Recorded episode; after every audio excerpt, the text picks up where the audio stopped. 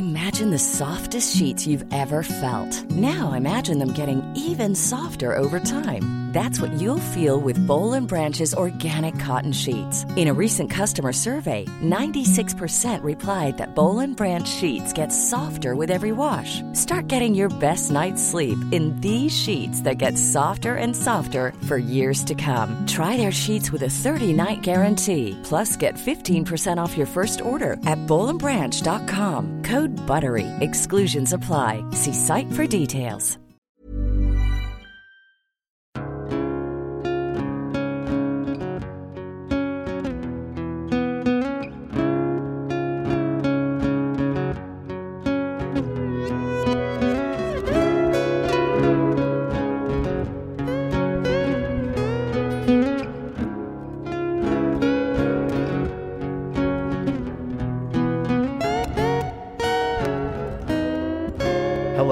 Welcome to Hunting Seasons, a podcast about two friends catching up on notable television shows one season at a time. I'm Broderick Gordas. I'm Damask Leary. And this is our very first episode of Hunting Seasons. Today we're going to be discussing Season 1 of Breaking Bad. How are you doing, Damask? I'm good. How are you? Average. You can hear there's a little frog in my throat, but otherwise I'm fine. Enjoying my glass of wine. Thank you very much. Actually, you gave me your cold, by the way, so how dare you? You're welcome.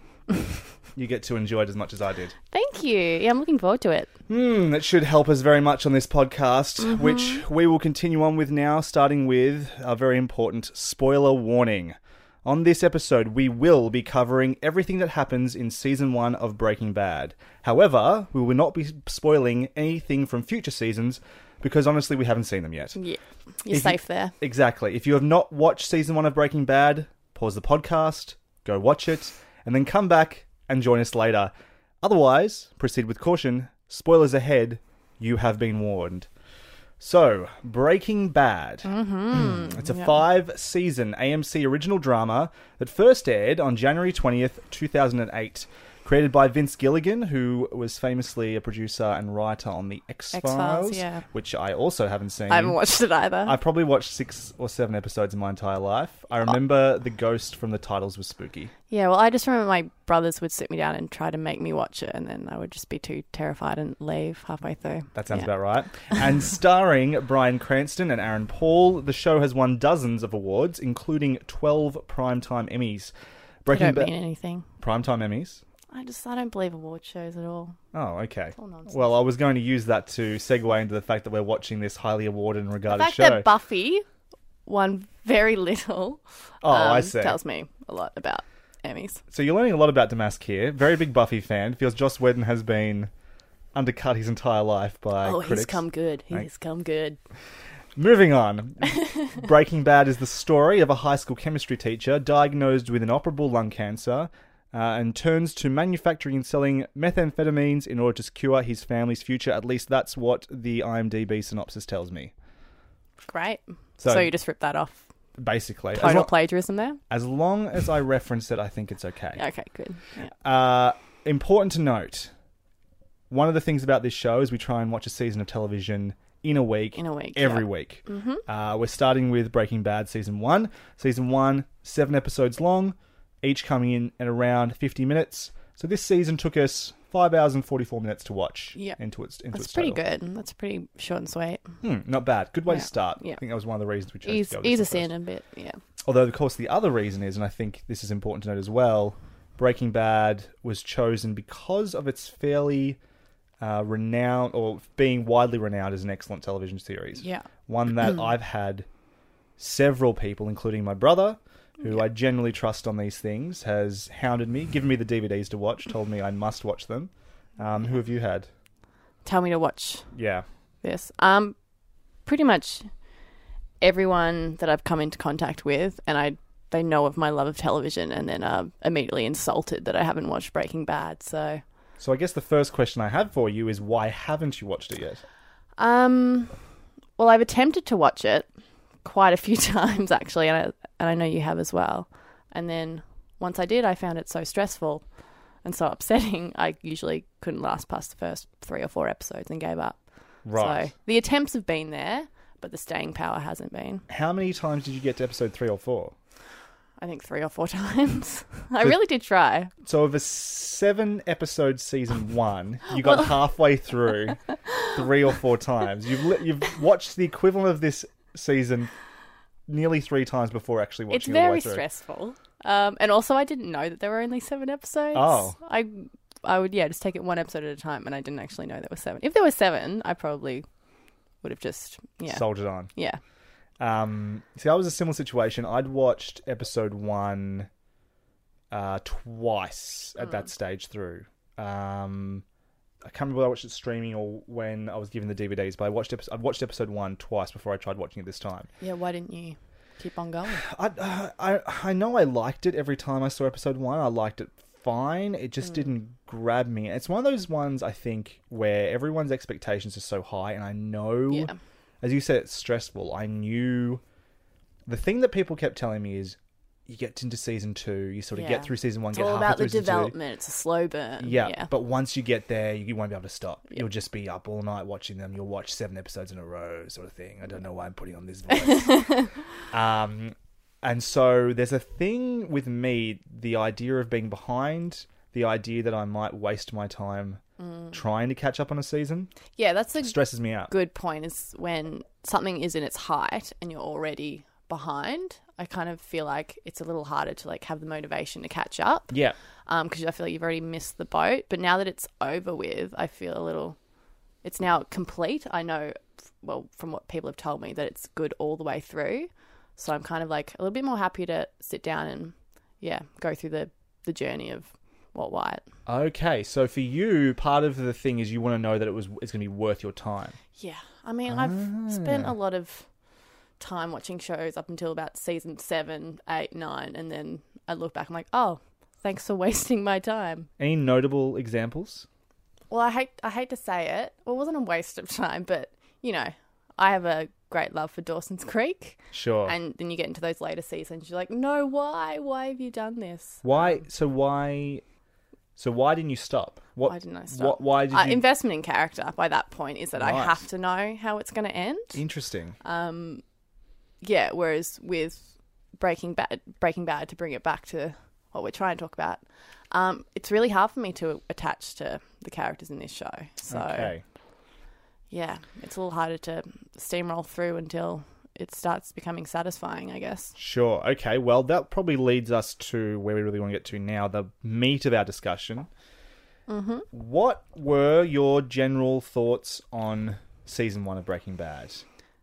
Oh, my general thoughts. What did you like it? Did you not like it? If so, why? I guess I was not overly impressed. I mean, I think it's a solid show and I can see why people would be into it. Mm-hmm. It's not my kind of show. I... really struggled with all of the characters, and that's why I love long-form storytelling, like television, because you can really delve into some amazing characters, and I just did not feel any of these people. The concept is really cool. I'm really down for the concept, but, I couldn't connect with anyone, and so I felt like arm's length away from... the show at all times. Okay, cool. So that was I think we were both at about episode 3 or 4, and we first really started to talk about what we were thinking of the season. So that's halfway through the season at this point. And I remember you seemed pretty... I did not really want to continue, which is what has happened every time. Is that I get to those episodes, I'm like, I can't. I just don't know if this is going to be for me. So, with the remaining 3 episodes that you hadn't seen yet, did the season major turn you around? Did you find yourself connecting to these characters yet or caring about these characters yet? Well, I got to about... What episode was it? I think episode 5 or... No, it would have been episode 6. Episode 6. So, episode 6 is the one where... To start talking plot a little bit, is the where... Walter decided to come back to Jesse. He takes control and he goes to see, what's that guy's name? Tuco, yeah. I say it's Tuco. Yeah. So he's the big drug kingpin he seems to be in Albuquerque? They're in New Mexico, Albuquerque. Yeah. It was in that episode in which I realised there was a way that I could interpret the show, I guess, in a little way to make it a bit more enjoyable for myself, and that was... I'm going to see this as a superhero, supervillain kind of story. It's just like an origin story of a supervillain, and chemistry is his superpower. And if I view it that way, then I think it will be a little bit more enjoyable for me. I can see why he got there on that episode, because that's the episode where, I mean, at that point we... I mean, it becomes really obvious that that is his power. That is where he is... that's where he can get all that gumption from, is his knowledge. And that, yeah, so if I just feel it that way, it's a little easier for me to swallow, I think, and yeah, and connect. Because that's literally the episode where he, like, has what looks to be meth. Yeah. That instead it's an explosive crystal, and he uses his powers of chemistry to actually cause an explosion. Yeah. Yes. That was an interesting turn point. I realized afterwards I'd seen episode 6 and episode 7 at some stage online. I didn't remember them until it was really not even distinct memories. It was a vague, like, oh, I've seen this scene before. Yeah. I know. Particularly the last scene of the season, I remember going, oh, I've seen this before. I know this bit. I have definitely seen that scene before, like you. We were talking about this earlier, was that I think it has turned out that I have watched this season before. The whole season? I think so, or at least majority of it, because I remember that last scene. Right. So at some stage, I must have stumbled across at least episode 7. Yeah, I wonder whether, I can't remember whether I saw it on television. I know there was a show that was about writers, and they were talking to Vince Gilligan. Right. And they were showing clips, and I think I might have seen some of those scenes then. I'm happy to know they were from season 1 and not later on. So I remember worrying that I was spoiling myself by just having this shown in the background. But that's really interesting. So, let's talk about characters for a second. The main character is obviously Walter White. Mm-hmm. Bryan Cranston has won at least 3, from what I can tell, primetime Emmys for his performance of Walter White. Right. Did Aaron Paul win any? Do you know? I don't know. Okay. I skimmed the Wikipedia page. I feel like he did. He probably won Best Supporting Actor or something like that. I think he said Best Supporting Actress for a second. I feel like he did. I feel like I've seen... Don't guess his gender identity. He might be. You're right. I apologise. I don't want to offend anyone. Is it Aaron Paul or Aaron Paul? That's not funny. That's not. That's terrible. Anyway, I'm not a writer. I'm a podcaster. Go on. Yeah. All right. Yeah, Walter White. What do you think about Walter White? So yeah, what's he's your main character. He's your hook. Yeah. In a show like Buffy, you know, he's the Buffy of this show. Yeah. What do you think of him? Why aren't you connecting with him? I try to understand his motivations or feeling the way he does. And I do, because they position the characters around him to kind of give him no choices. So on that level, I can understand his motivations and that kind of thing. Mm-hmm. But when I look at those supporting characters, I don't see them as real people. And so the whole thing kind of unravels at that level. Like Skylar, she's just there to be a bother. The brother and sister-in-law, just annoyances or little bumps in the road, but they're not real people for me at the moment, so it's hard to see Walt White as a real person, and therefore it just, yeah. I think what you've got to is probably one of my major criticisms of the show, which is something I wanted to bring up on my notes here, is that in a lot of ways I feel like many of the characters are cartoonish. Yeah. They're written to be... I mean, we see a lot of people inside the sort of drug dealing community or who are drug users who are played absolutely to stereotype. Yeah. The Hank, the brother-in-law, and Marie, the sister-in-law, I think as well, are not particularly well fleshed out characters. They seem to be the annoying sister-in-law and the overly confident dick of a brother-in-law. Yeah, the jock, the classic jock of bravado and that kind of thing. Yeah. He exists in a role to be the obvious, like, close foil to Walter, I guess. He's the cop that's always just close enough to the threat. The threat, essentially. Walter and what's Aaron? Jesse Pinkman. Yeah. To me are the two that end up being the most...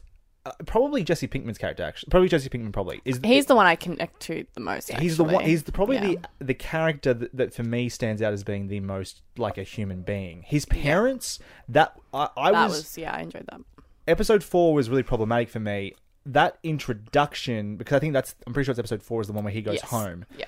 And that the way they introduced that family with the little scene around the dinner table with the two parents and the kid. Yeah. It was so... And maybe that's the point, but maybe that's part of the problem I have with the show, is it's got a really weird tone where it's like... It's got this weird...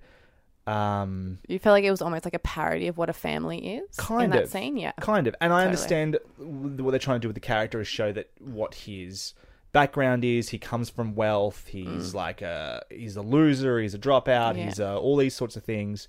And that he could have, if he'd just done the right thing, you know, been successful, been happy in his family, maybe, you know, he would have been well off anyway. Mm. But I don't believe those people. I think they were played... Oh, okay. The family, they were played to cartoonish effect almost. Yeah. So I quite enjoyed that, but this maybe because I just like Jesse. Well, yeah. it made... what it worked is doing. I mean, it did a good job of giving him some more depth, which I was happy to see. I just thought it was done with the subtlety of a sledgehammer. Yeah, I do particularly like the scene in which he is with his little brother and just kind of being a nuisance and like trying to give him advice, or at least offering the idea of him giving advice, and the little brother just being able to see through him and not really acknowledging him in that way, which I quite liked. I didn't like the bit at the end where it turned out to be the little brother's weed and he covered for him. I thought that was a little bit... I didn't feel like they need to give him a reason to leave. Like, I feel like he could have eventually just realised that he's not meant to be there. Well, like, that scene I thought was a good one as well, but it was a good one because I think Aaron Paul was doing all the heavy lifting in that scene. The kid just had to look at a computer because then the following scene where you've got them doing a Seventh Heaven sort of style scene with them sitting around the family table. Yeah. When the maid found the pot or whatever and blame it on him. I don't know. I know those sorts of families exist. Mm. It just didn't come across as real to me at any stage for whatever reason. I didn't believe... It felt like Ned Flanders and Maude or Reverend Lovejoy, you know, when she's pleasing the children sort of hysterics that the mum was getting into. It was so... I don't know. It was leaning so heavily on stereotype that I found that really annoying. I don't know. And that's just an example of my overall problem with the writing and the characters of the show, except probably for Jesse and Walter, for the most part, who have more depth to them. I quite like Skylar, though, whereas you seem to think she's a bother, and I get the feeling from people's impressions that no one seems to like Skylar. I think she is written that way, though. She is written to bother me. Do you think that... I don't know the actress's name. That's... Anna Gunn, I think. Anna Gunn. Yeah. She... I sort of understood where she was at every point of that. I didn't feel... I don't know. I believed her ahead of some of these other characters, other stereotypes. She plays, that bothering nuisance of a wife, but I thought she had a bit more depth to her than that as well. I don't know. Yeah, I mean, I think I would agree with that. It just... I know it bothers me to see that kind of... I shouldn't say bother again, but it does. It bothers me to see that kind of character, the wife who's just a nuisance, who doesn't quite get it, and the man is completely unwilling to communicate with her at all. Sure. And the only way that he can seemingly kind of take back control is through sex. And which was an interesting dynamic. What do you think about that? I was sort of just trying to think about for a second here. One of the things I think that if we're looking at season one, in the macro, and that's kind of part of what this podcast is about, is looking at season one as a whole, not necessarily at individual episodes, that's important, but looking at it as a story that has a beginning, middle, and end, theoretically. Yep. Season one of Breaking Bad doesn't really have a beginning, middle, and end.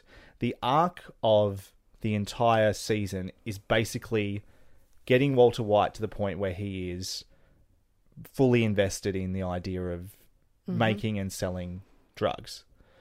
Getting him to motivate enough to be doing that, getting him to, be in over his head, essentially. That ends up just being act one of a bigger story. Yeah. And that's great that the show must have, I assume, known it was going to have at least one more season. Yeah, it gives you hope that there's a grander scheme. Right. When you're going into the next season. But then you look at what else is happening in the season in terms of other characters and their arcs. And I think a really good example is Marie's arc of everything's build up, nothing necessarily leads to a conclusion. She has a scene or two per episode, maybe. And her big arc is that we find out in episode 2, I think, or episode 1, episode 2, that she shoplifts. Yes. And then in the... yeah, that's right. She's shoe shopping, as women are known to do, and then she steals them. Yeah. And then we find out that in episode 7, I think it is, that she shoplifted the baby tiara and gave it to Skylar at the baby shower, which ultimately leads to a 30-second conversation between Skylar and Walt, where he asks, what would you do if you found out that I was a criminal? You don't want to know. Yeah. That was it. Yeah. That's that entire, all of Marie's stuff, whatever she is as a character, essentially boiled down to getting those two to that conversation. Mm-hmm. And so when the criticism is they all come across as being, my criticism is they come across as not being particularly deep or cartoonish or whatever. I think it's a show of one or two subjects surrounded by objects. They're not other characters that are in of themselves subjects. They're just a bunch of objects to either move the plot forward or to bring a point of view to the forefront or whatever, but they're not their own people. And I think that's exactly what season 1 ends up being. It ends up being, for better or worse, and not necessarily a bad thing, and I may reflect back on this season and go, oh, this is an incredibly good setup for a television show, but it really is just, everything is just about getting Walter White to where he needs to be at the end of this season, at the expense of any other characters having real... Walter Jr. doesn't really go anywhere this season, except from getting angry at his dad for not wanting to fight the cancer, etc., etc.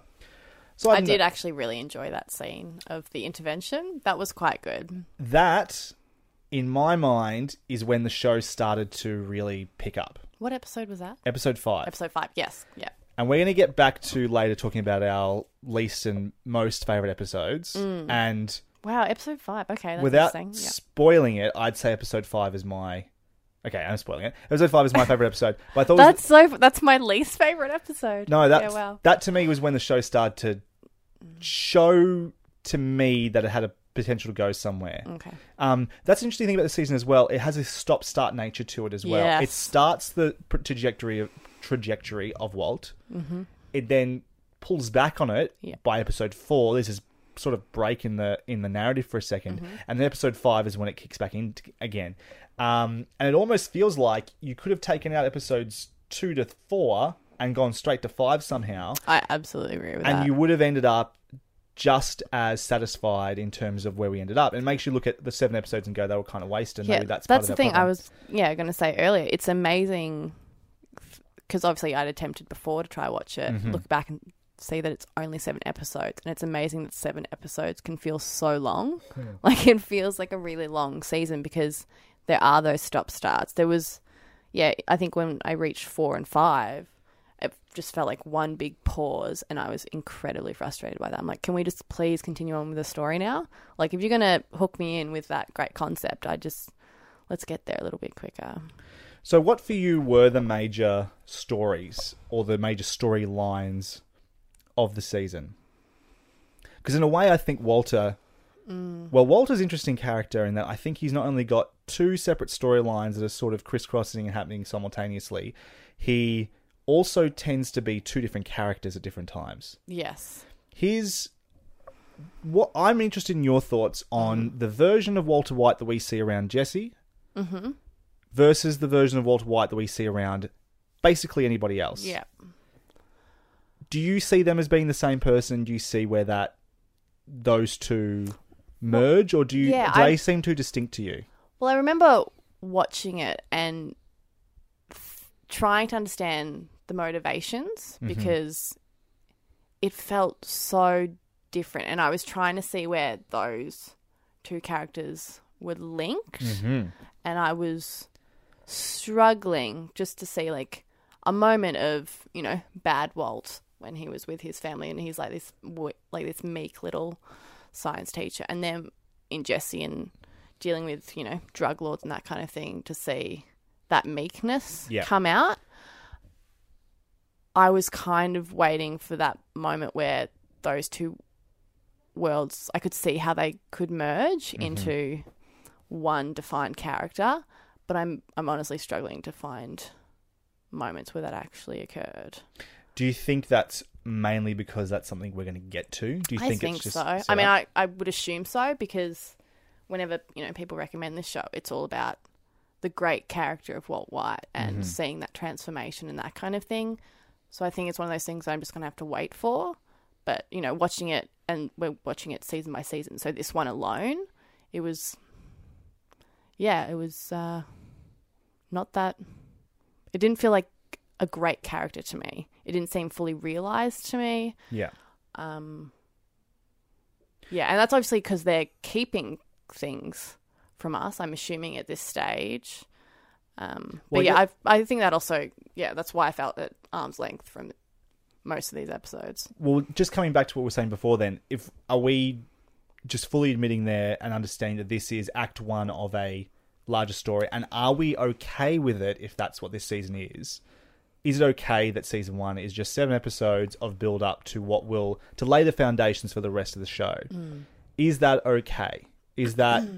I mean, I think with how television is now, I think that's totally fine. I think people are kind of expecting that kind of thing, that slow burn storytelling.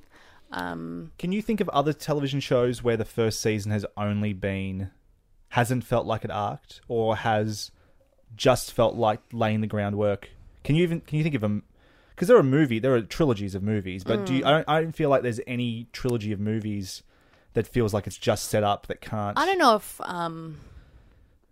I'm thinking of, you know, another season that might have done that, but I think people's expectations of how a show can run and that it can be so character focused that they're willing to be able to see those slow steps being taken for a good reveal. So is there something brave about that? Is there something that they were ahead of because this show came... I think it's brave because it wasn't, you know, on a streaming service or whatever with like a 3-season deal. I think it's really brave to do that, because if it had just been the first season, it would have just been like really unsatisfying and kind of didn't go anywhere. Do you reckon if you were watching this week by week, you would have made it through? Well, I mean, no. You tried to do it. You tried to watch it straight in parts. There is no way that I would, one, made it through the season, and two, if I had made it through the season, I probably wouldn't be coming back for a second season. Okay, cool. Which actually answers the question we'll come back to later, but that's fine. We'll get back to that. We'll back to that. Round to that. Okay. What about you? Well, or do you want to answer that later? No. We'll answer that when we get back to it. Okay. I'm just trying to think of a few other talking points that I came across. So the intervention scene you came to as being one of your favourite scenes. I did enjoy. I remember enjoying it because I laughed in it. I thought it was funny when the sister-in-law. I started agreeing with him. Because, you know, he made some really good, valid points that I actually agree with. I mean, I don't think anyone should be able to dictate anyone's healthcare to them. I think it's ridiculous. So I was like, yeah, no, that's funny. And I like that they're not all just kind of, they're not seeing Walt. Sure.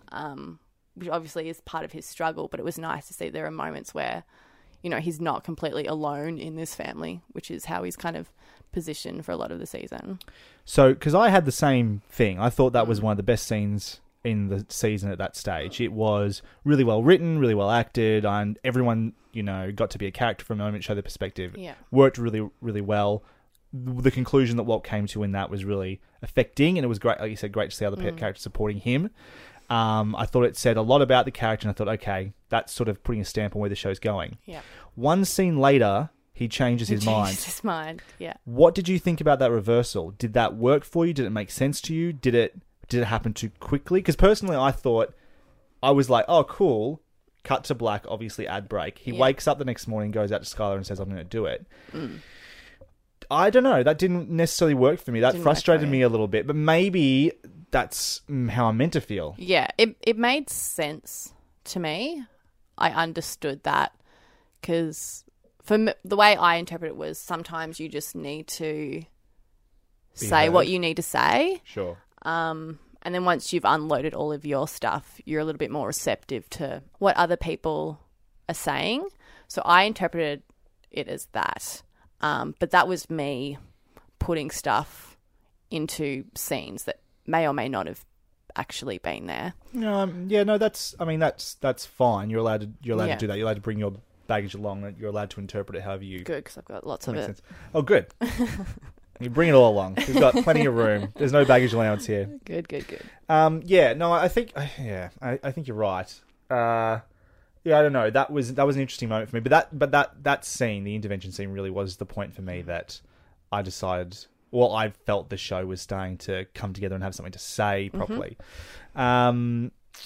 What did you think about... Going back to episode 2 and 3 now for a second. Mm-hmm.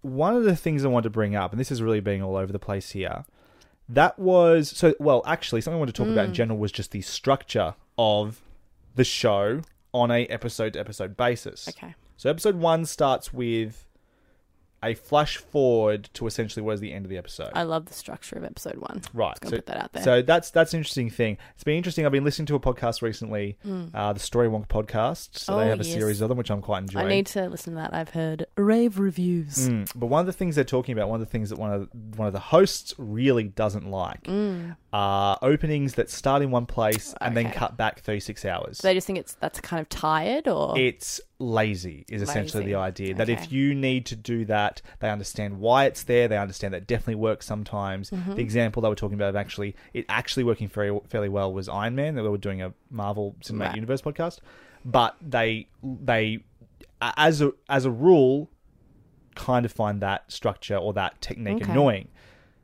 So they use that in that episode, and I think it gets used here and there throughout the season. It definitely gets used in the second to last episode. We see... What was that? Episode 6, when Walt is walking away from the explosion in the... Oh, yes. In Tuco's place. And then... Yeah, that was less effective for me. I didn't think that was necessary at all. And then... In episode 6, I'm trying to remember. I feel like it may have been used in episode 2 or 3 as well, but I might be wrong about that. But it was interesting that got used a couple of times and wasn't used a bunch of other times. Yeah. Then sometimes in episode 2 or 3 again, I think it was, we had these flashbacks to Walt talking with a woman, obviously younger. Right. I was not a fan of that. That's actually one of the things I wanted to come to. Grey Matters, which is interesting because you say it's one of your, if not the favourite episode. I was not interested in any of what was going on in that episode through those flashbacks. But no, I think... did you know what was going on at the time? Did you look at that and did you know who the woman was? I'd seen that episode before, so... Had you seen the Grey Matters episode? Did you know who that actually... so you'd seen as far as episode 5 already? Is that...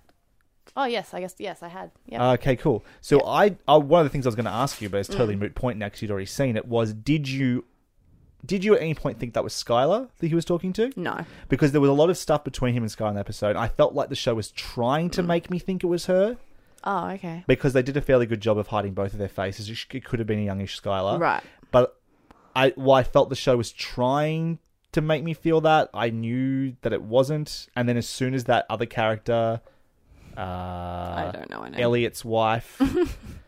was introduced. How insulting. I know. Yeah. The wife of I didn't even remember Elliot's name. Yeah, yeah. I tried to write a few of these down. I just remember that the guy who plays Elliot is in Love Actually. Who's he in Love Actually? He's he plays one of the teachers during the Christmas festival at the end. Oh, he's the teacher that comes out and he's like, "Please forgive us for singing." That's right. As soon as he came on, I'm like, "Ooh, Love Actually." Right. And then I was confused. I wasn't sure if he was British or American. But you just mean on a. In real life, level. In real life, I was confused. I'm like, because he's got a great American accent and he's got a great English accent. Did you put that in your notes? No, I didn't. I'm glad we're wondering the really important things. We're trying to break down a season of television. Is that guy British or is he American? This was a hard season for me to watch, so I need to find something to hang on to. Love Actually is a good place to go. Just if we can just go back for a moment to that flashback in episode 1 that we were talking about. Sure. I think it's a really useful tool, particularly in the first episode, in a pilot. Mm-hmm. I think it's a really great tool to use because, it's like what they say with books. It's that first couple of sentences or that first sentence to hook people in. Sure. If that's, the height of your episode, why not just put it there and, grab people's attention? I don't see that as being negative. I think that's a really smart choice. Yeah, no, I think overall you're right, and it does work very, very well in that moment. You start with the most interesting thing you can possibly show to hook people in. And then, immediately after that, when we flash back to Walt as this, meek science teacher, it piques your interest. Like, why wouldn't you keep watching that episode? Do you feel the tone of the show in episode 1 versus, say, episode 7 is consistent? The image of, it's on the DVD, the image of Walter White standing in the desert in his Y fronts. Ugh. Yeah, glorious. That's a crime in and of itself, yeah. It paints a very distinct picture of tone, potentially, of the show as well. Mm-hmm. Do you think that follows through, or do you think it, even in season 1, it changed? I feel from episode 1 to episode 2, I wonder if the pilot was filmed separately from the other one, because I feel like episode 2 is really trying to, it forces us... Oh, there is a flashback. There is a flashback at the start of episode 2, I just remembered. Because we go... Because the jump from at the end of episode 1, from them, the fire trucks going past and them being okay, yep. We then jump forward to him in bed with Skylar. We come back to that at the very beginning of episode 2, but then we go back again to when they're getting the... RV out of the ditch. Yeah, right. And then a lot of that episode is just filling the blanks between that and him getting home. Yeah. Sorry, it just occurred to me. So the flashback thing happens a few times, but it's not consistent. I don't know. Even yeah, that seems like a choice that the way the episodes are running aren't... I mean, I'm sure it was written that way, but they are so sparse in those really big moments that they kind of have to litter them through the episode, through flashbacks and flash forwards and that kind of thing. Sure. So they're using that tool multiple times to keep doing that same trick of let's. This is interesting. This is interesting. How did we get here? Yeah. And it's a tool that's something like Lost used sort of to a degree with flashbacks and stuff. They used on seasonal arcs. They would start a season with a flash forward. I'm not down for that. I can't, just because I have a terrible memory and I can't remember what I have and have not seen. Where are we? What timeline am I on? Sure. I can't follow it. What about, again, just thinking of terms of the tone of the show, there was a few interesting scenes that sort of seemed to break any sense of reality as well. There was the scene where Jesse's tripping balls and he's seeing two Mormons...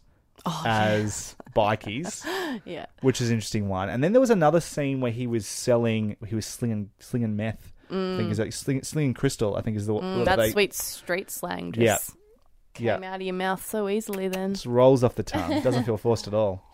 And there's I don't know what the music choice is, but it's kind of boppy and almost jazzy or something like that. It was. The tonal shifts in the show are interesting. It's trying to ride this line constantly between comedy and... Well, it's there are moments where I'm like, oh, this is a two-hander comedy. Yeah. This is what it is. And then you have those... Then he goes home and then my mood drops because I was like, I don't want to be here because I was somewhere that was really interesting and this is not interesting anymore. But yeah, there are tonal shifts even within episodes. Not just over the arc of... the season. Yes. But it's just in an episode I'll be like, haha, that was fantastic. And I'm like, oh God, this is depressing, or oh God, this is giving me anxiety. So that tonal shift didn't work for you. That was putting you off? It only because I wanted more of Jesse and Walt together. So for you were invested in that storyline. Yeah. The stuff where he's being Superman or supervillain. Yeah. Chemistry is my superpower. Even when he's fumbling and the episode where he kills Crazy 8, that episode, even though Jesse and he are separate, him in that life is obviously more interesting, I think. Sure, okay. Than when he reverts back and everyone's kind of oblivious and he's still just that boring version of himself. See, I wondered whether those tonal shifts... Because sometimes I felt like that, some of that... It was on purpose to demonstrate that he was free in those moments? No, it was more, to me, I wondered whether it was the sign of an immature show that was still trying to figure out what it was. Oh, okay, right. I got the feeling that it was really throwing a bunch of ideas at the wall because it was so different from episode to episode. It wasn't... Mm-hmm. There was a real lack of consistency, and possibly why I liked the last 3 episodes the most, because I think they were the most consistent tonally. I agree with it. They were probably... my favourites, particularly episode 6, I really enjoyed. But yeah, those who felt like the same show. I agree with that, yeah. Yes, and I'm looking forward to seeing whether that inconsistent tone continues or whether the show finds its feet in season 2 and 3 is one of the things I'm really looking forward to seeing, and one of the reasons why people say, oh, if you get to this stage of season 2, you're going to be hooked. That is that it does find a more consistent, clear voice that's like the Breaking Bad tone. I don't know. It's an interesting one. I have a feeling, I'm quite sure that will happen. And yeah, season 1 is just growing pains, and it's figuring out what works, what doesn't work, getting the story to a point where you have more freedom character-wise, and writing-wise. Whereas, this is all just, it's all just set up, and that's really hard to write, and it's really hard to make that interesting. Definitely. And they've had to do that over 7 episodes. And the whole thing is set up for, there is no full arc in this of any sort, really. Yeah. Imagine the softest sheets you've ever felt. Now imagine them getting even softer over time. That's what you'll feel with Boll & Branch's organic cotton sheets. In a recent customer survey, 96% replied that Boll & Branch sheets get softer with every wash. Start getting your best night's sleep in these sheets that get softer and softer for years to come. Try their sheets with a 30-night guarantee. Plus, get 15% off your first order at bollandbranch.com. Code BUTTERY. Exclusions apply. See site for details. Hey, I'm Ryan Reynolds. Recently, I asked Mint Mobile's legal team if big wireless companies are allowed to raise prices due to inflation. They said yes. And then when I asked if raising prices technically violates those onerous 2-year contracts, they said, what the f*** are you talking about, you insane Hollywood ass So to recap, we're cutting the price of Mint Unlimited from $30 a month to just $15 a month. Give it a try at mintmobile.com/switch. $45 up front for 3 months plus taxes and fees. Promo rate for new customers for limited time. Unlimited more than 40 gigabytes per month. Slows full terms at mintmobile.com. What did you think about one of the, obviously, probably the key plot point of this is Walt White being diagnosed with cancer. How did you feel about the depiction of a person suffering with cancer just in general? Do you think they did that well? Do you think it was done respectfully? Do you think it was done interestingly? Did you enjoy that or appreciate that side of the show? I appreciated the horror aspect of that, because having to watch the American health system be exposed like that is like, it's genuinely terrifying to think of being in that situation in which you need help, but because of how the system works, you can't afford the help that you need. As for like the depiction of someone who's going through chemo and radiation, he was, vomiting a bit and not able to do as much. Sometimes. Well, that's the thing. It was only sometimes, and sometimes he was perfectly capable himself. Like, he wasn't spending weeks on the couch, like, vomiting and shitting himself. Sure. But, that's TV. Like, they can't... That would be a boring episode. Well, the other side depicting an illness like cancer is the way that it affects the individual. Did you believe... Because really that's what the whole show hinges on, is that he is motivated for a number of reasons you find out as you go along. There's a lot of personality and historical quirks that lead him to maybe want to break bad. Yeah. Did you believe his journey from diagnosis to... I can see the steps, and I can understand the steps taken, but no, I don't think I believe it. I don't think that character that has got himself in that situation in which he's pretty unfulfilled in his life and has never really... seemingly fought for much at all, to then be like, okay, I'm, as he says, like, I'm finally seeing for the first time or whatever it is. It's like, I didn't see that. I didn't understand why just because he has a terminal illness, he's willing to throw it all away. And then in those last few months of being alive, separate himself from his family just for money, I thought was... Because he's, having to emotionally distance himself from these people. Well, do you think it is just for money? Like, that was one of the things that you think he wants to break back. He just wants to be...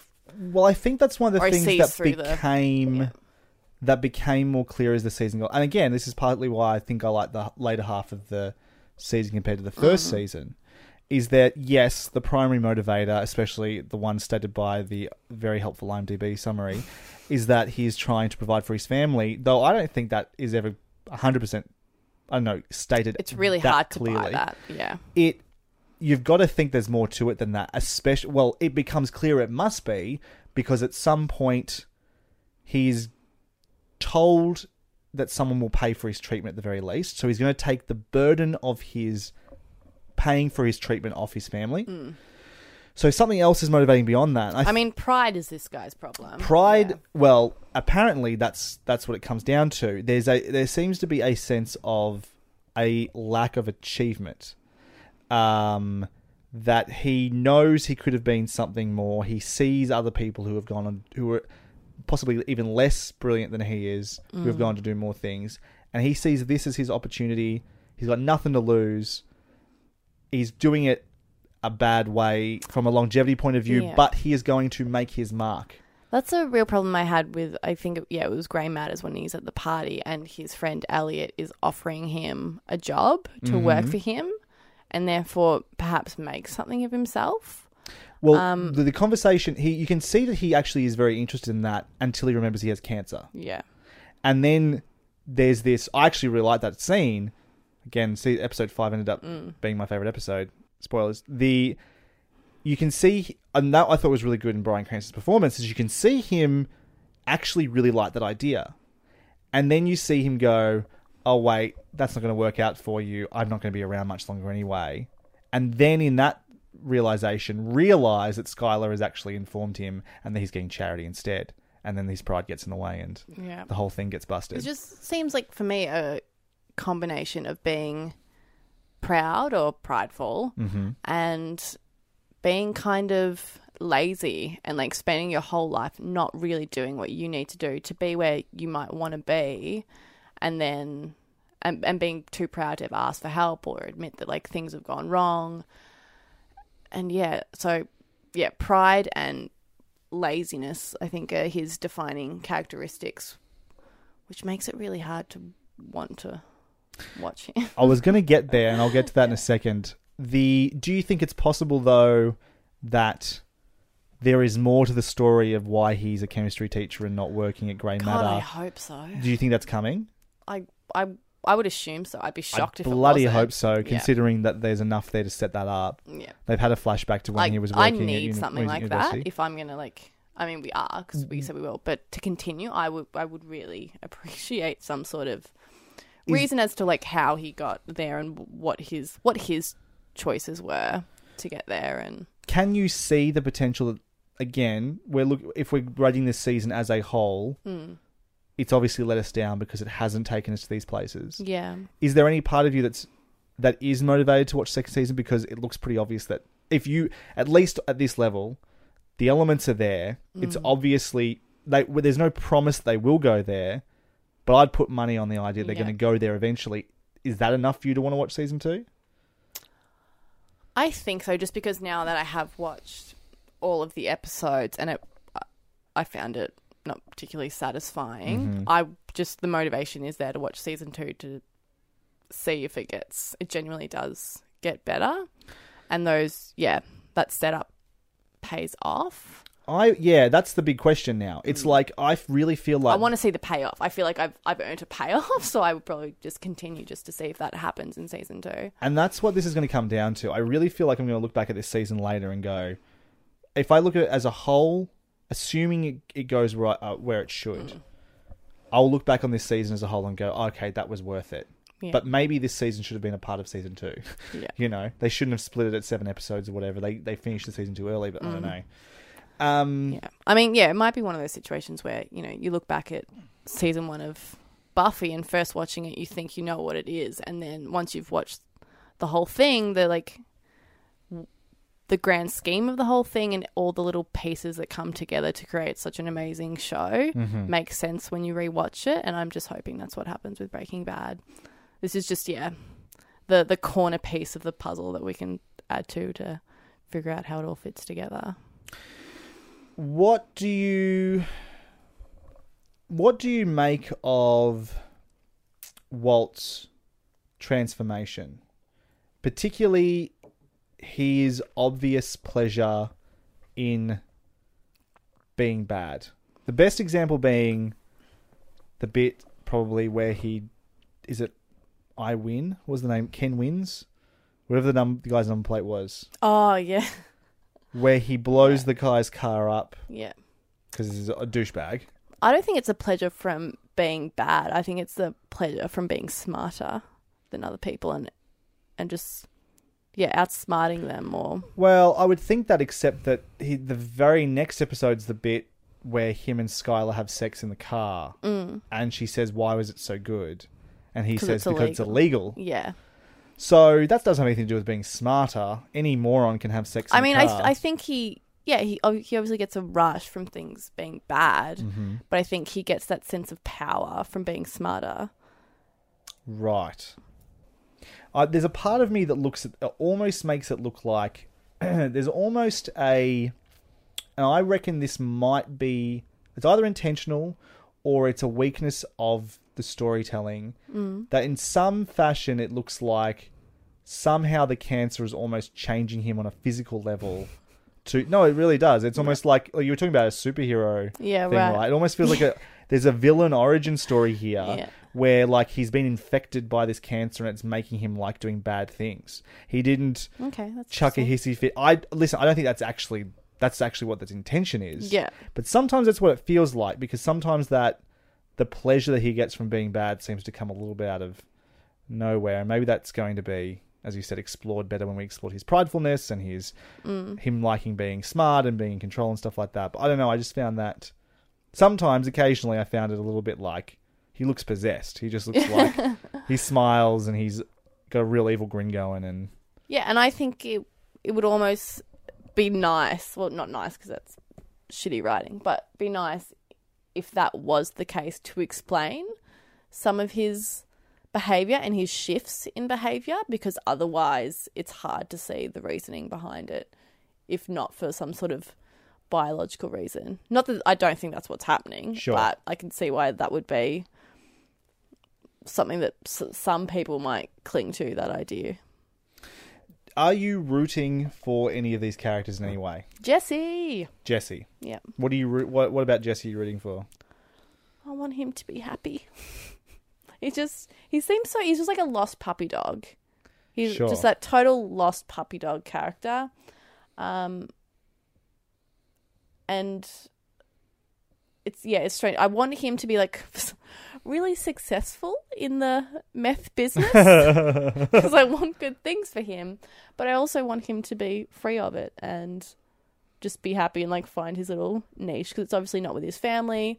I don't think it's in the drug business, but yeah, I'm really looking forward to seeing what happens to him. Sure, I'm definitely invested there. Yeah, I think Jesse is the character that's easy to root for. It's not Walter White though. No, it's not. No. Now that I know that, and going into season 2, I think I'll be a little bit more comfortable, because I think I was waiting for a moment where Walt made sense to me, or that I connected to Walt. But now that I know that might just not happen, that's okay. I'm happy to just hang out with, like, Jesse's my man into the story. Sure. So I'm happy to hang with him, yeah. As a writer then, is there something, if you could change or fix or do one thing, what is it you would have done differently in this season? That's a good question. It's hard to see the problems and then just off the cuff not make really obvious solutions that would actually just be bad writing. But it sounds to me like one of them would just be Walt White needs to be more likable or appealing or in some way identifiable. I just need a little bit more information at this stage. I need to know, that shift from being diagnosed with a terminal illness into doing something so extreme. Yeah, I need that explained a little bit clearer. I really need to understand the motivations, because while I'm going along with what they've given me, it took me out of it a little bit. And actually one of the big things I would change is yeah, just the way they've written those kind of side characters, secondary characters, I would, yeah, make them a little bit more realistic. And that's obviously easy to say than do, but sure, that would be my first step, is to build the world a little bit. Well, is that one of the big... You're saying you like the pilot a lot, right? Mm. Is one of the big problems, though, that he goes to making meth in one episode? So quickly. Like, that's such a big bad thing to do, realistically. Yeah. That's throwing yourself so far in the deep end of illegal things to do. Would that have landed more if it took two or three, if it took that first four episodes, which we now look back on and go, you know, there's this big lull in the middle of the season, it reverses back on itself and then gets going again. Yeah, I mean, I think you could see that flash of him being in that stage of making meth, and then we take the four episodes to get to that point. Yeah. So if you took that promise, that flash at the end of season, and actually had it land in the middle of the season rather than at the end of the first episode. That'd be really cool, actually. No, I feel like that could work. Yeah, that could have worked. I have to agree. Or the other option, I think, is, and sometimes shows do this, Firefly is a good example, Battlestar Galactica did this as well, which I haven't actually watched, but I have watched the movie that begins it. But could you have a movie-length episode that begins it and at least give yourself 2 episodes worth of buffer to get to that stage? Get a full movie length in there to give us this journey to at least him making meth, and then we can see in a little more nuance his decision. I absolutely think that would work. I think that's probably a good idea, to just let me see this guy a little bit more before you chuck him in these extreme circumstances, and therefore makes decisions based on a personality that I can at least see. Yeah. Because when he makes a decision, I can't really see him. I don't understand him as a character. Well, he's got 2 different personalities at least. Yeah. At least, yeah. At least 2. Maybe it is just a personality disorder. Well, that's a possibility. Is that a possibility? Is this a United States of Tara type situation? But yeah, maybe, yeah, it is just a personality disorder that's been, I don't know, I guess activated by intense trauma. Yeah. Interesting. That's something. Well, that's moving a little bit into some of the things I want to do to try and wrap up this conversation. Before we do wrap up and get to these final categories, is there anything in particular? I've sort of brought up a few different notes that I brought up. Is there anything in particular you want to talk about? Is there anything you want to ask me about my thoughts on this first season of Breaking Bad? I'm trying to think of a question that doesn't go into the categories that I assume are coming up. Well, let's go into the categories, and if we miss it, you can get to it at the end. So we've sort of answered this. Favourite episode, why? Least favourite episode, why? Yeah, well, mine would be, what was it, episode 6? Yes, episode 6. So episode 6 is the Tuco introduction episode. Yep. What is it about episode 6 that made it your favourite episode for the season? It felt like a payoff that had been well and truly earned. Which thing? Just that him being a complete badass and taking control. He realises his own power, whether that's true or not. But yeah, he sees himself as powerful. He takes control. I would have liked a little bit more of him being affected by Jesse, or someone taking advantage of someone that he's doing business with. Sure. Well, that's one of the things I actually quite appreciate about that episode, I think, was that when he came back in, he didn't just ask for the money back. He asked for the $15,000 extra for my friend's pain and suffering. Yeah. Yeah. That was good. It was good to think for... He treats Jesse so much of the time. It was nice to see that on some level, whether it was just a business level or not, whether it was just him creating an asset out of Jesse or not, he at least gave him some value. And that was good to see. Yeah, it was nice to see some loyalty finally, absolutely, between the two, and be like, okay, they're the team, and they're going to hopefully build something together. So yeah, I loved that episode. And that was the moment in which I was like, okay, I can view this series, or at least this season, in a way that's going to be enjoyable for me. Sure. Which was the supervillain. So it was literally the bit where he blows up the... He takes something related... Mercury. Something Mercury, yeah. Yep. Yeah, absolutely. And then, which then led into episode 7, which I enjoyed, which I really enjoyed. Cool. But up until then, it was a bit of a struggle. So what was your least favourite episode then? Grey Matters. It felt like a big pause. It just like... And because I, at that point, was not enjoying myself in the season, I just wanted to get to the end. And so to take an episode-long pause from what I wanted to see next, that was a bit of a struggle for me. Sure. I'm similar. Least favourite episode is definitely episode 4 because it did exactly what you said. It took the foot off the accelerator.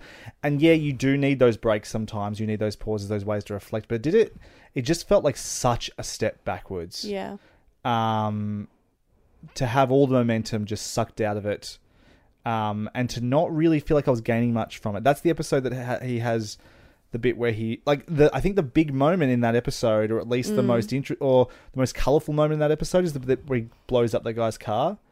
Yes. And it just felt inconsequential to me. It felt so separated from one of the things that I liked. I think up to episode 3 at that stage was that every action had a reaction they had then had to fix. Yes. Everything they did along the way. Which is where much of my anxiety comes from. Yes. Sure. It kept building and building and building. Actually, up until episode 4, I thought maybe that's what the whole show was going to be. It was just going to be this continuation of every time we get out of a situation, every time we get out of the frying pan, we're just getting into the fire again. And just see that tension, those screws tighten and tighten and tighten, and them continuously trying to avoid getting... Yeah.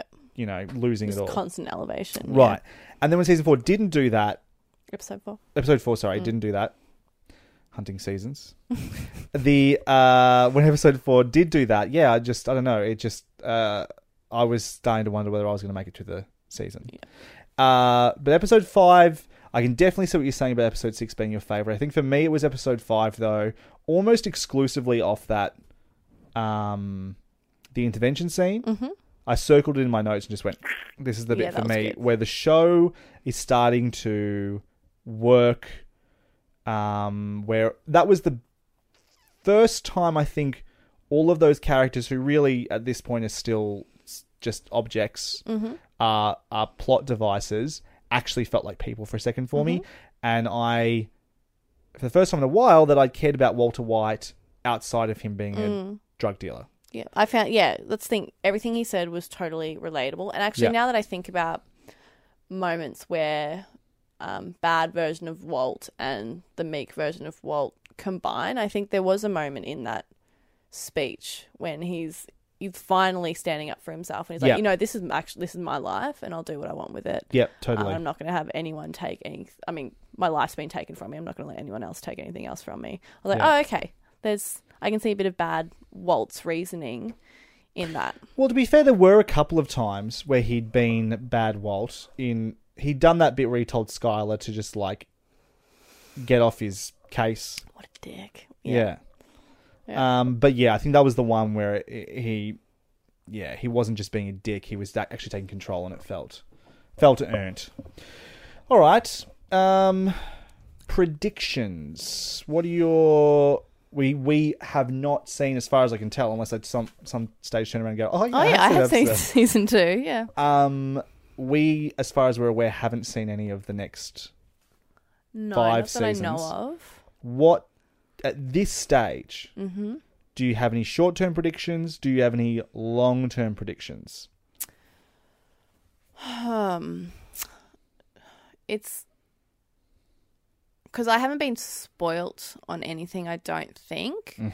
But I feel like, well, not any specifics, but I feel like the way people have described the show to me, any kind of long-term predictions I could make would just be based on what someone's already told me, where like the show goes. I've got one in particular that I think is probably based more off the vibe I've got from people than anything else. So it's hard to say that without, because we said we're only spoiling season 1. Sure, so I'm not sure what to divulge or not. Okay. But yeah, I'm not sure if, this isn't really a prediction, but I just hope those secondary side characters are fleshed out a little bit.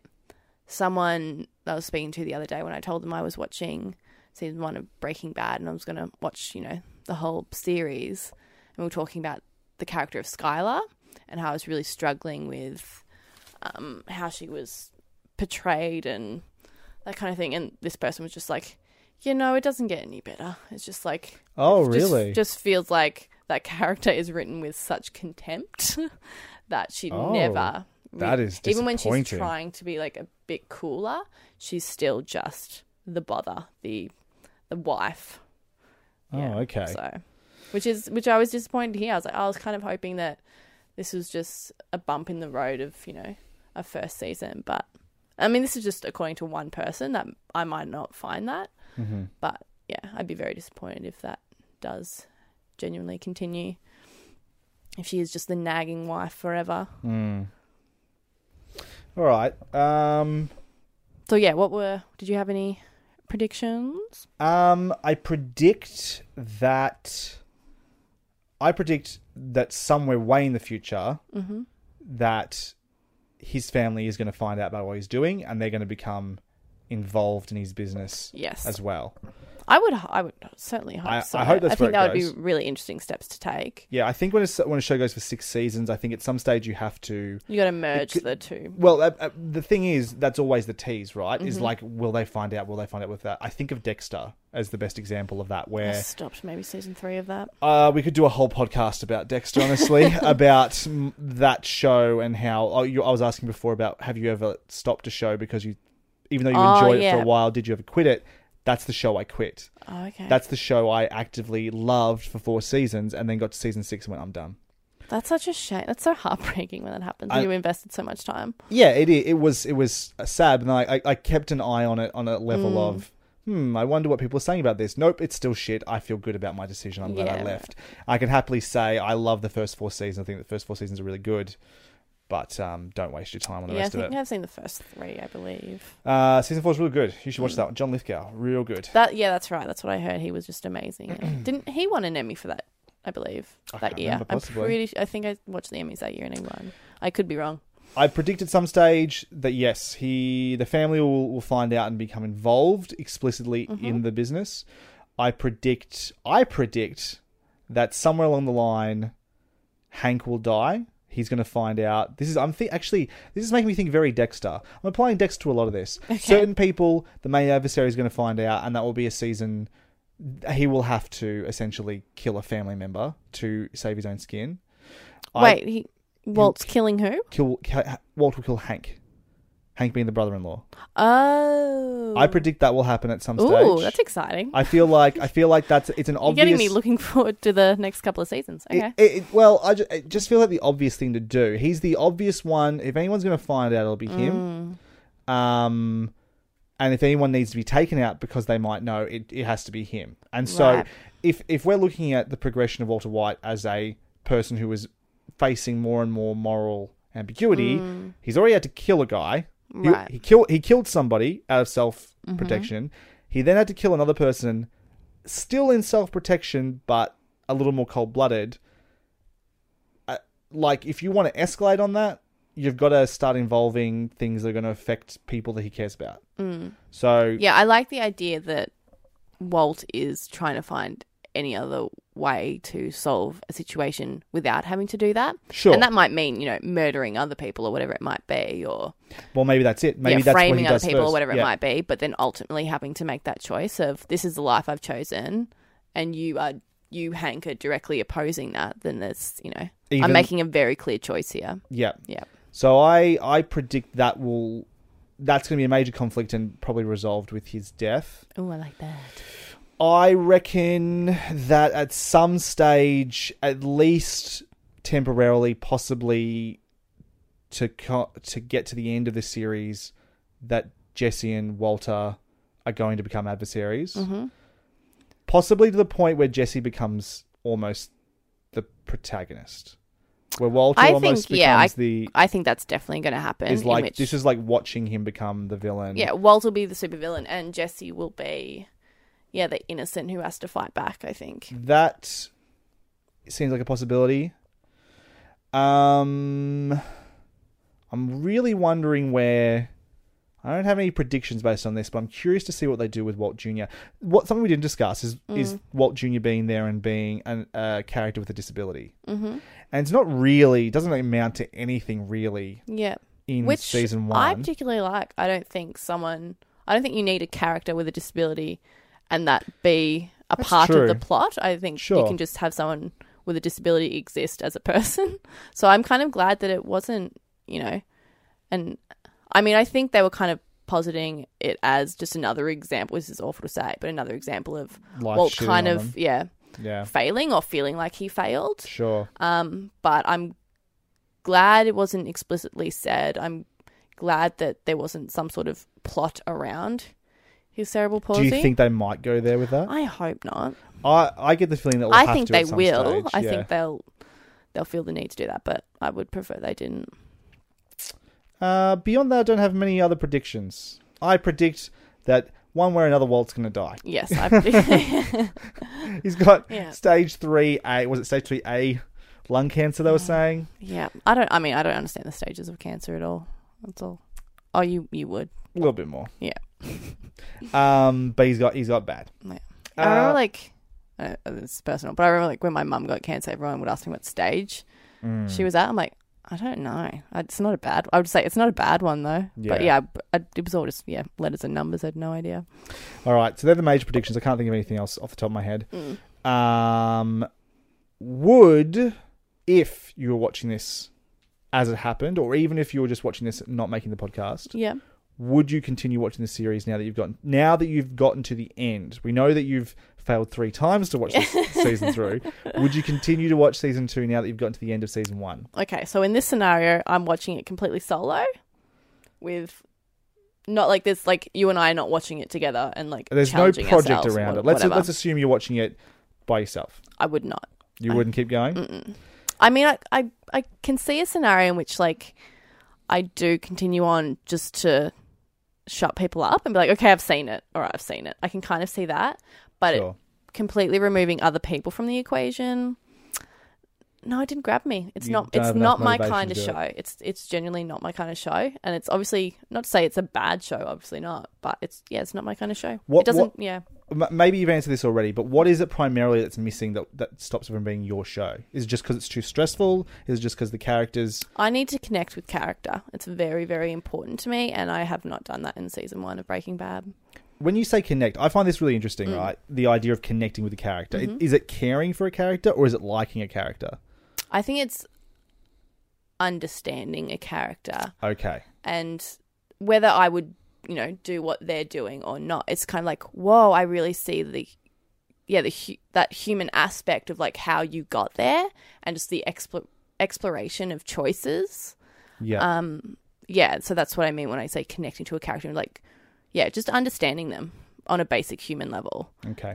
And when I love something, it's usually I connect with them in a way that, I find them really likable. But that doesn't always have to be the case. Yeah.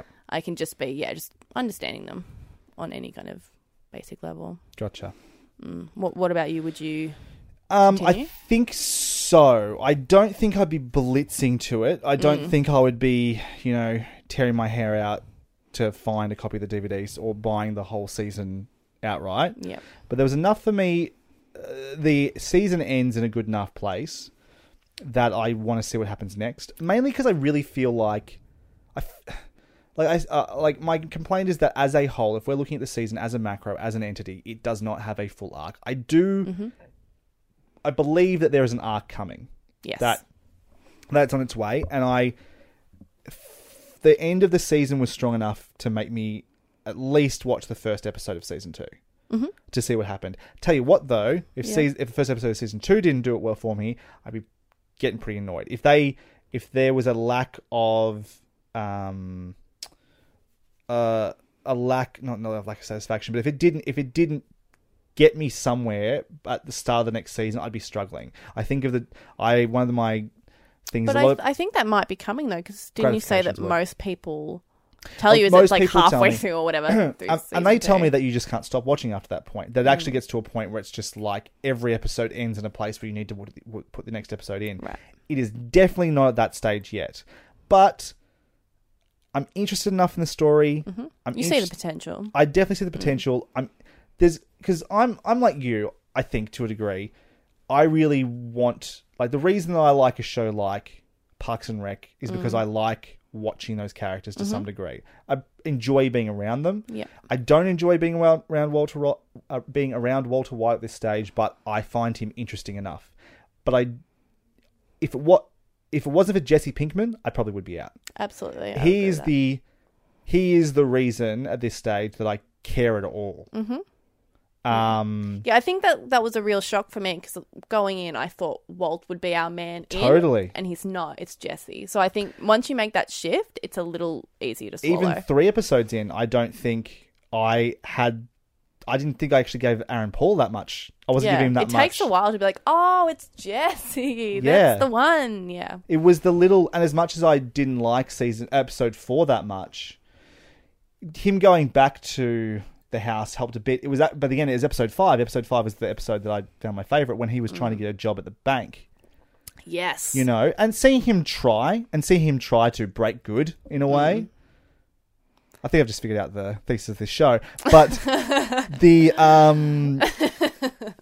that here's the reason to watch. And I'm really worried we're going to turn around in 3 seasons and go look back at this episode and go, God, we were dummies. Yeah. It was all so obvious. Of course it was going to go this way. Yeah, we'll all these problems we had. Oh, everyone's going to hate us. Yeah, exactly. I'm sure that's the case. Yeah. Everyone loves a stupid show.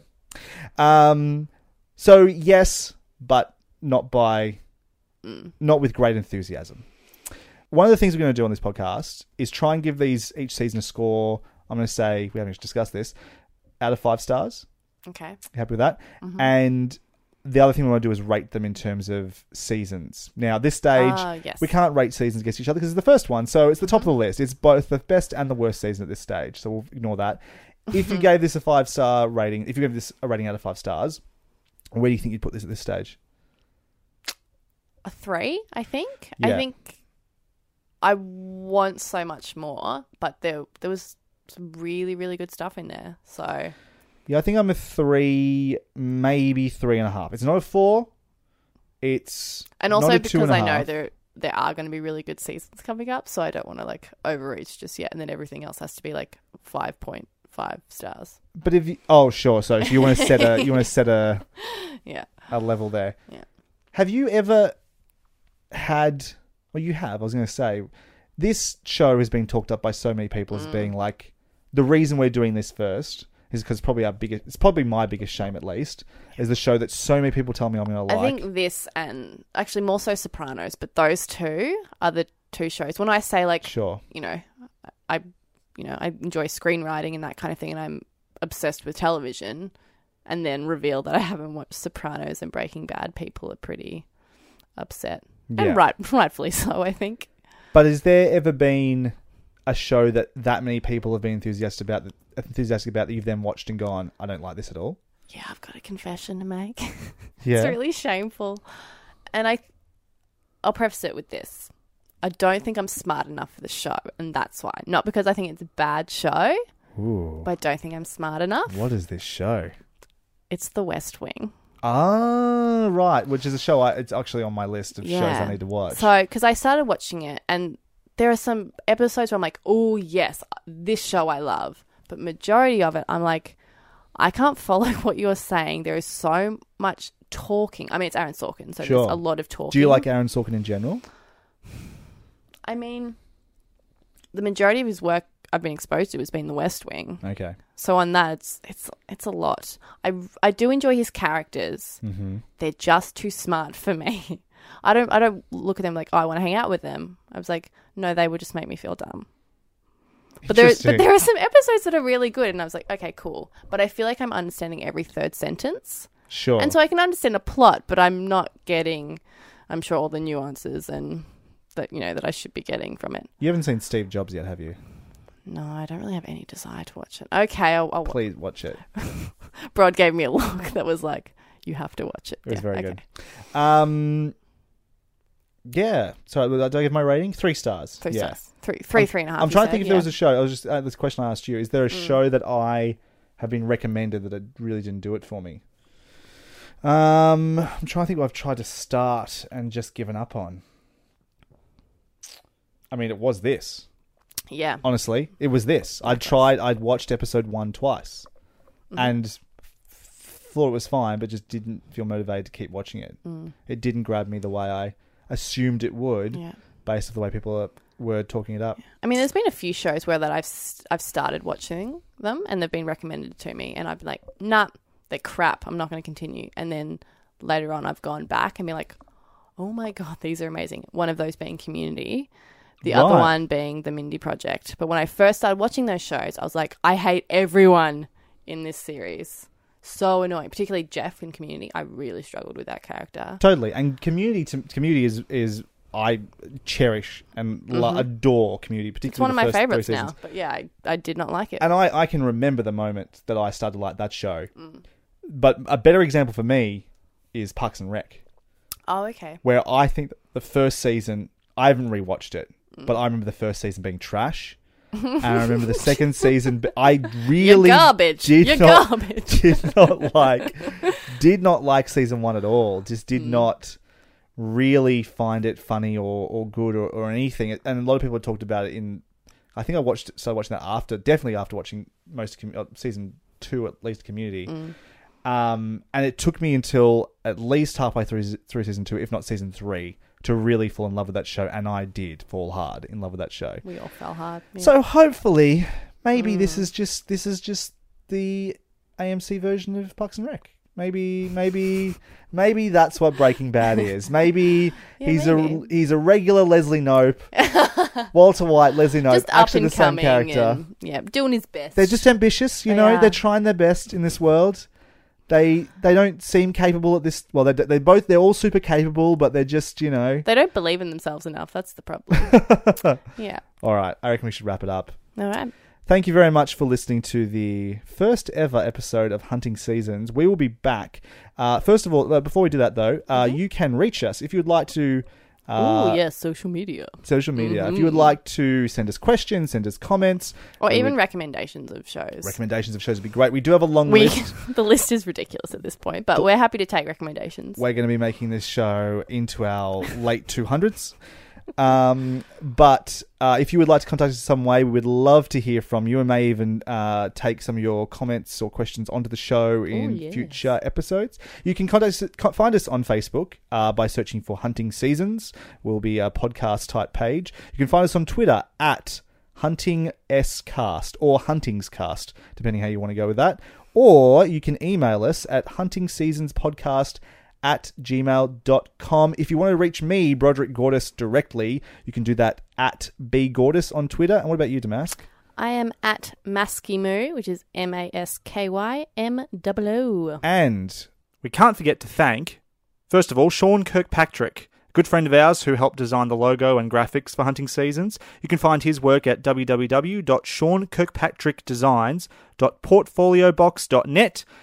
And the theme song from Jordan Calvis, whose music you can find at www.soundcloud.com/classicjrex. That's classic, the letter JREX.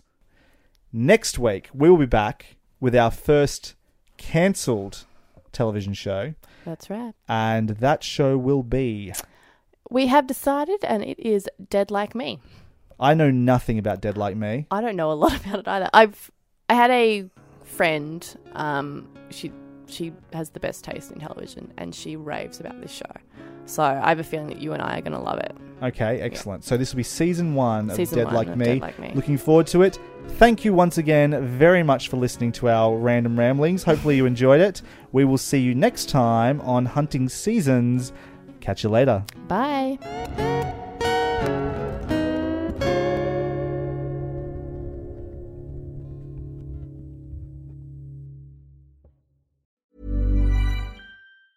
Mom deserves the best, and there's no better place to shop for Mother's Day than Whole Foods Market. They're your destination for unbeatable savings, from premium gifts to show-stopping flowers and irresistible desserts. Start by saving 33% with Prime on all body care and candles. Then get a 15-stem bunch of tulips for just $9.99 each with Prime. Round out Mom's menu with festive rosé, irresistible berry chantilly cake, and more special treats. Come celebrate Mother's Day at Whole Foods Market. Normally, being a little extra might be a bit much, but not when it comes to healthcare. That's why United Healthcare's Health Protector Guard fixed indemnity insurance plans, underwritten by Golden Rule Insurance Company, supplement your primary plan so you manage out-of-pocket costs. Learn more at uh1.com.